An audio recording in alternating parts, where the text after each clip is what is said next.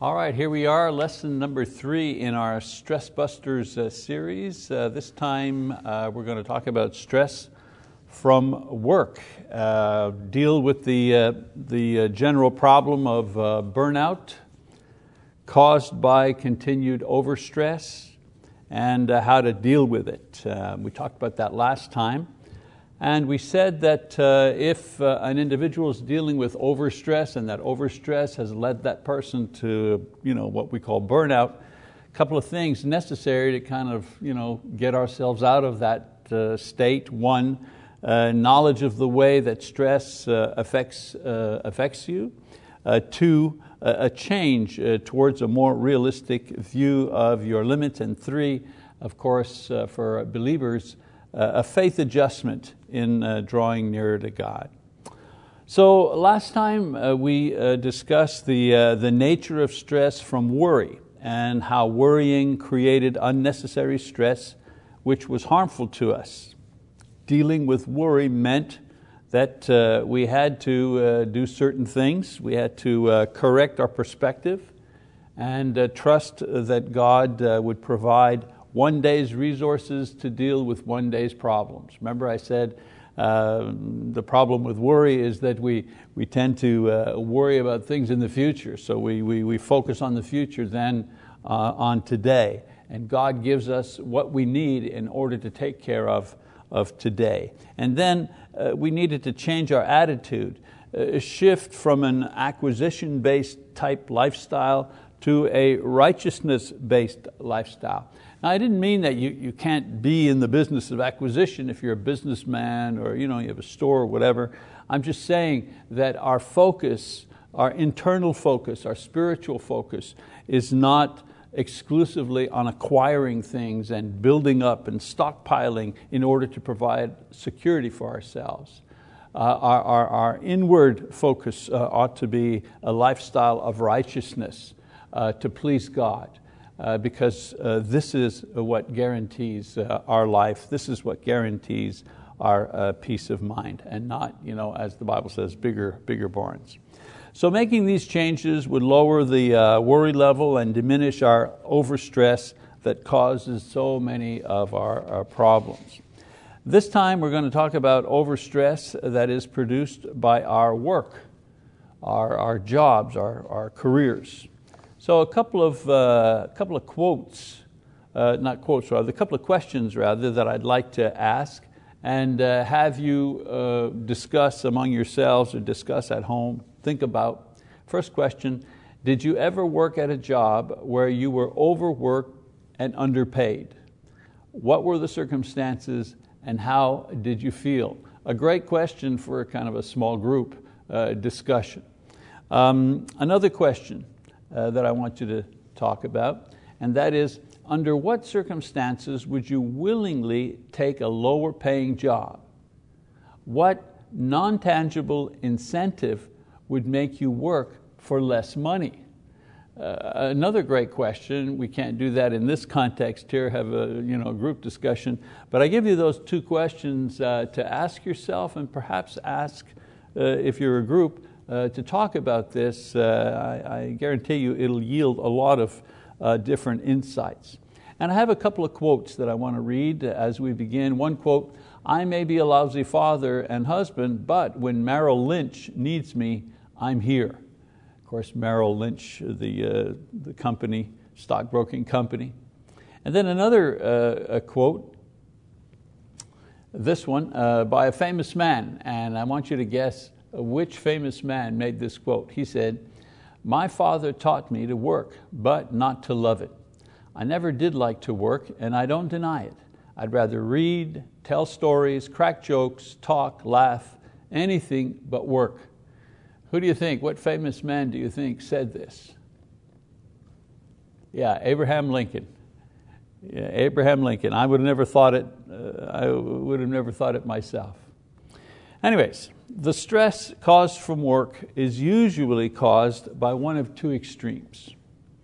The first of which is one type of stress is caused by a job or an employer or fellow employees that cause our stress, that cause our overstress. whether it's too much work with not enough time or not enough support or not the right equipment or not enough money to do the job, or uh, an unreasonable or unfair boss, or a job that is dangerous or monotonous, or a job that is insecure, or a company that is failing. I mean, nothing more stressful than working for a company where the gossip in the office is, you know, are they going to close the doors? Are we going to make it? you know, uh, HR is starting to let off people. Uh, I read in the paper that our stock has gone down, maybe we, the company's going to go bankrupt. Very hard to be motivated uh, and, and cheerful and positive uh, when you're working for a company like that. In other words, sometimes the job uh, and, and the way that the job is, uh, is the thing that causes the stress, the thing that causes the overstress. A biblical uh, example of this is in 2 Corinthians chapter 11. Here, uh, Paul the apostle is reacting to the danger of false apostles that have crept into the church. And these false apostles were preaching a different Jesus, a different gospel. And in doing so, they were, they were damaging the church and they were getting away with it because they boasted of impressive speech and important credentials. And nobody was calling them uh, Uh, on the things that they were teaching that were incorrect. And so, in warning the church against them, Paul describes his own credentials, both as a Jew and as a Christian apostle. And in his description, we get a, a, glimpse of the type of situation where the job was the thing that created the stress. And so we read, he says, But in whatever respect anyone else is bold, I speak in foolishness, I am just as bold myself. So he's saying, you know, these guys are bragging, so let me brag a little bit. You know, I'm being foolish here, let me brag a little bit. So he says, Are they Hebrews? So am I. Are they Israelites? So am I. Are they descendants of Abraham? So am I. Are they servants of Christ? I speak as if insane. I more so, in far more labors, in far more imprisonments beaten times without number, often in danger of death. Five times I received from the Jews 39 lashes. Three times I was beaten with rods. Once I was stoned. Three times I was shipwrecked. A night and a day I have spent in the deep. I have been on frequent journeys in dangers from rivers, dangers from robbers, dangers from my countrymen, dangers from Gentiles, dangers in the city, dangers in the wilderness, dangers on the sea, dangers among false brethren. I've been in labor and hardship through many sleepless nights, in hunger and thirst, often without food, in cold and exposure. Apart from such external things, there is the daily pressure on me of concern for all the churches. Who is weak without my being weak? Who is led into sin without my intense concern? If I have to boast, I will boast of what pertains to my weakness, the God and Father of the Lord Jesus. He who is blessed forever knows that I am not lying. In Damascus, the ethnarch under uh, Aretas, the king, was guarding the city of, Dama of the uh, uh, Damascenes in order to seize me. And I was let down in a basket through a window in the wall and so escaped his hands. And so, you know, Paul is Paul's describing his job here, his job description as an apostle.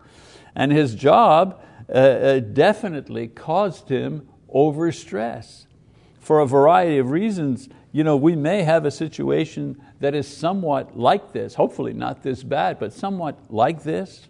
And if we do, we have a variety of options. Uh, we can uh, change our job uh, or change careers, or we can try to deal with the people or the responsibilities in such a way as to reduce their neg uh, negative effects on us. But sometimes, you see, the problem is uh, we don't have the luxury of doing these things. You know, we don't have the luxury of quitting the job. We don't have the luxury of, of, of starting a new career. You know, if you're caring uh, for a sick spouse, or if you're raising you know, a bunch of small children at home, uh, if you've put many, many years into a career uh, and can't afford to leave it, uh, or if you own a business and, and many people depend on you, for your leadership and for you know, a salary that your business pays. You know, the, the boss doesn't care what we think. Uh, uh the nasty fellow employee may not change or go away. Uh, the, the mission perhaps that we've undertaken is incomplete and we cannot let it go, like Paul, no matter how much stress it's causing us. In a case like that, what do we do? You know, that's my point. You know, if our job is causing us overstress, well, you know, we can always quit or change jobs, but a lot of times we can't do that. So when we can't do that, what, are, what, what other options do we have? Well, the relief from this kind of stress is given again by Paul in the following chapter. He says that in addition to all of this, the Lord gave him a thorn or a trial in his life that just would not go away. Just one more stressor to make the meter, you know the meters we were talking about, you know, from low stress to over stress, those meters. Well, it's as if the Lord gave him one more thorn in the flesh, one more stressor to make those meters go into the overstress zone time and time uh, again. And so we read in uh, 2 Corinthians uh, this time, uh, excuse me, yes, 2 Corinthians in chapter 12, beginning verse 8, Paul says, Concerning this, meaning that thorn in the flesh, that extra stressor, he says, Concerning this, I implored the Lord three times that it might leave me. And He has said to me, My grace is sufficient for you, for power is perfected in weakness. Most gladly, therefore, I will rather boast about my weaknesses, so that the power of Christ may dwell in me. Therefore I am well content with weaknesses, with insults, with distresses, with persecutions, with difficulties, for Christ's sake, for when I am weak, then I am strong. Very famous words from Paul concerning uh, this thorn in the flesh that he has. In this passage, Paul explains the way uh, to deal with this ongoing stress of being uh, cornered, this no way out type of stress caused either by the job or, or anything else for that matter in our life that continually drives us into the overstress zone. And what he says is, uh, the power that we need to deal with this kind of stress does not and cannot be self-generated. I repeat that again. The power that we need to deal with this kind of stress does not and cannot be self-generated. You know the power perfected in weakness that he talks about?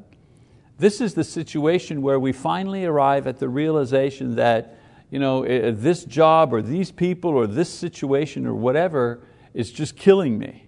I can't do it. It's beyond me. I need help. And this is where we begin to experience the power of Christ. Remember I said at the beginning of this series that I am talking about stress and burnout and this, these topics here from the perspective of a, a believer. I'm talking about uh, Christians who are overstressed, Christians who experience burnout.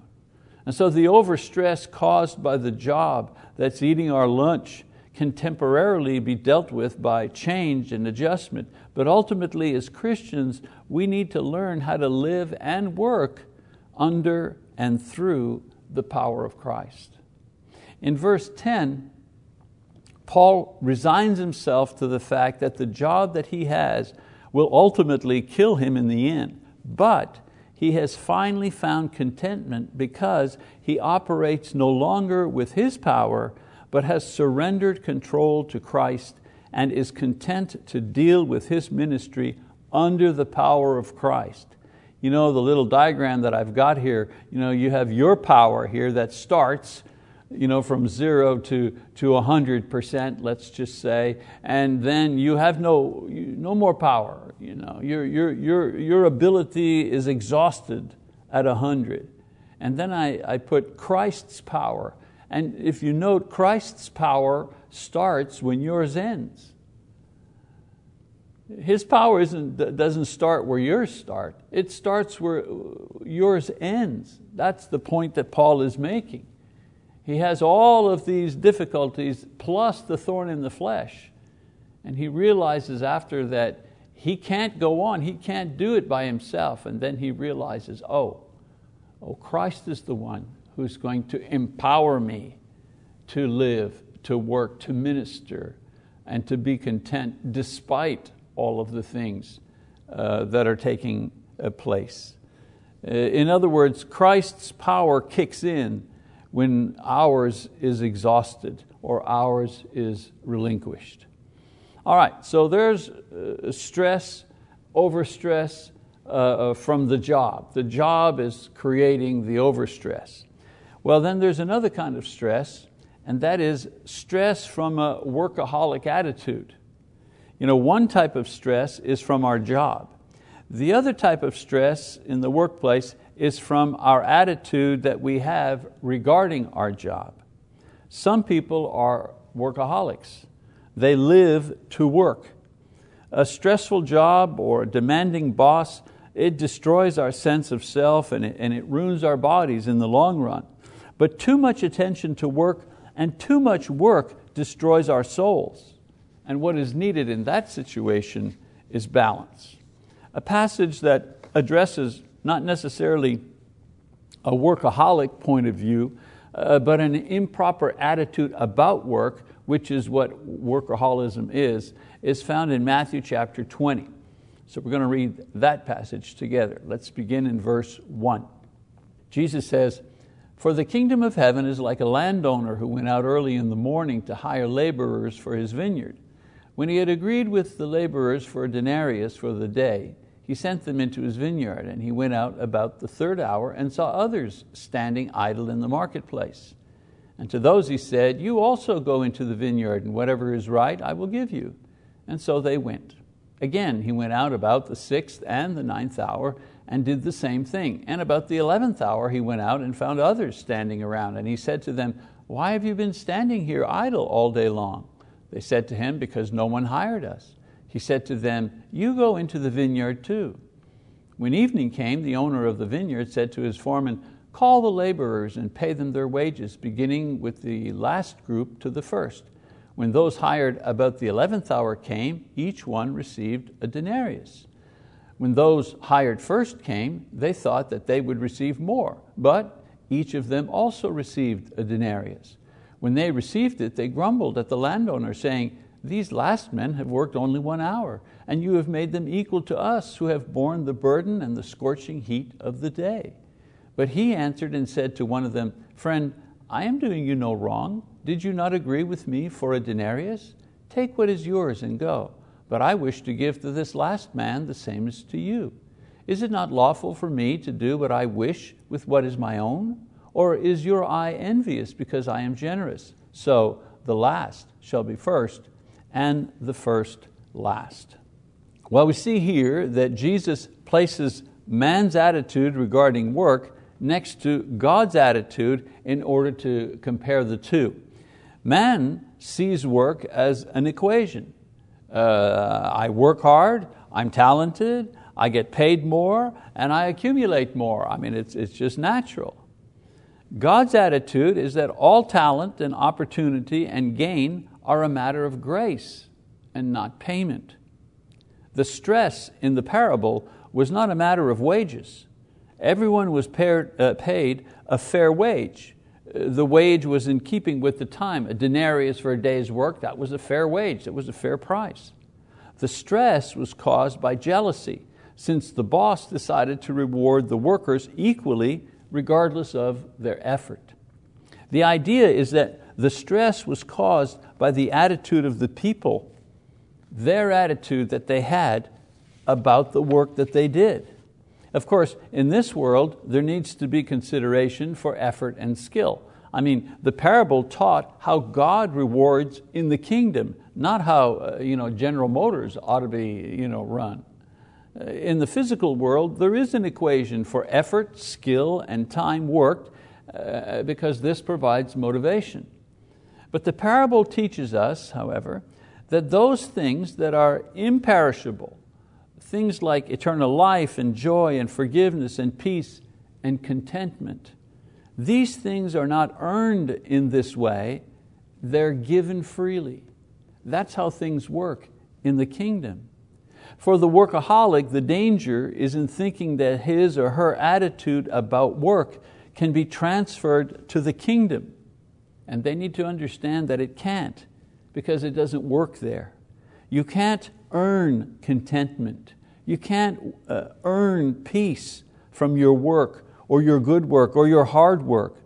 Uh, you may get momentary satisfaction, but not contentment that just stays with you.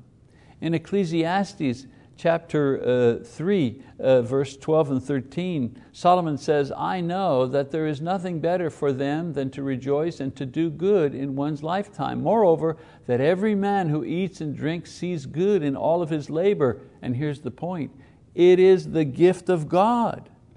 It is the gift of God. Contentment is a gift from God. It comes through faith. It comes through thanksgiving. It doesn't come through earning. It doesn't come through striving. It doesn't come through, uh, I do better work or harder work than you. It, it's a gift that God gives uh, to everyone who asks of it from Him uh, by faith. And so the uh, overstress that comes from the workplace is usually a question of uh, imbalance. Um, we're overstressed because the job is uh, either too much for us for some reason or other, you know, in other words, the job takes too much out of us, and because of that, it, it creates overstress. And when this is so, we need to allow the Lord to provide His power to sustain us in what we do. And this requires recognizing that we really can't, that we're over our head here. It requires us to understand that He can, that He can help us in every situation. And of course, it requires that we ask Him for help and persevere with confidence, not resignation.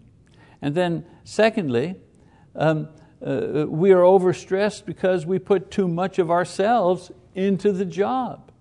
You know, in one, in one manner, the job is taking too much out of us, creating overstress. In another way, we're putting too much of ourselves into the job, and that creates uh, overstress. And when this is the case, we need to remember that what we are giving up of ourselves will only gain earthly treasures. You know, workaholics need to understand and take the time to experience the treasures of heaven that are given out for free. Love and joy and peace and contentment and purity and fidelity and hope and patience. These things, these things are free. These things are gifts uh, from the Spirit of God. And if we do these things, if we do receive these things, we will have a, a balanced and productive and satisfying uh, work life. Okay, well, uh, that's uh, some ideas, some hopefully helpful ideas uh, dealing with the problem of stress uh, from uh, work. Now, in your, um, in your um, online, rather, um, the, we have resources online some bonus material. Of course, uh, you have the, um, the worksheet that you can use to follow along uh, with the uh, lesson. Uh, uh, and I've added also another bonus material, and that is a burnout assessment test. Okay, there are a couple that you can take there, real easy, just you know, numbers, answer the question, fill out the blanks, you know, then you fill up the numbers, or add up the numbers and it'll give you at least an idea of where you are on the, on the stress scale, you know, low, medium, overstress. It's a good way of uh, maybe assessing uh, your own uh, stress level um, in, the, uh, in the work that you are uh, presently doing. Okay, so that's our lesson for today. Uh, we'll continue with this topic next time. Thank you, God bless you, we'll see you soon. Bye-bye.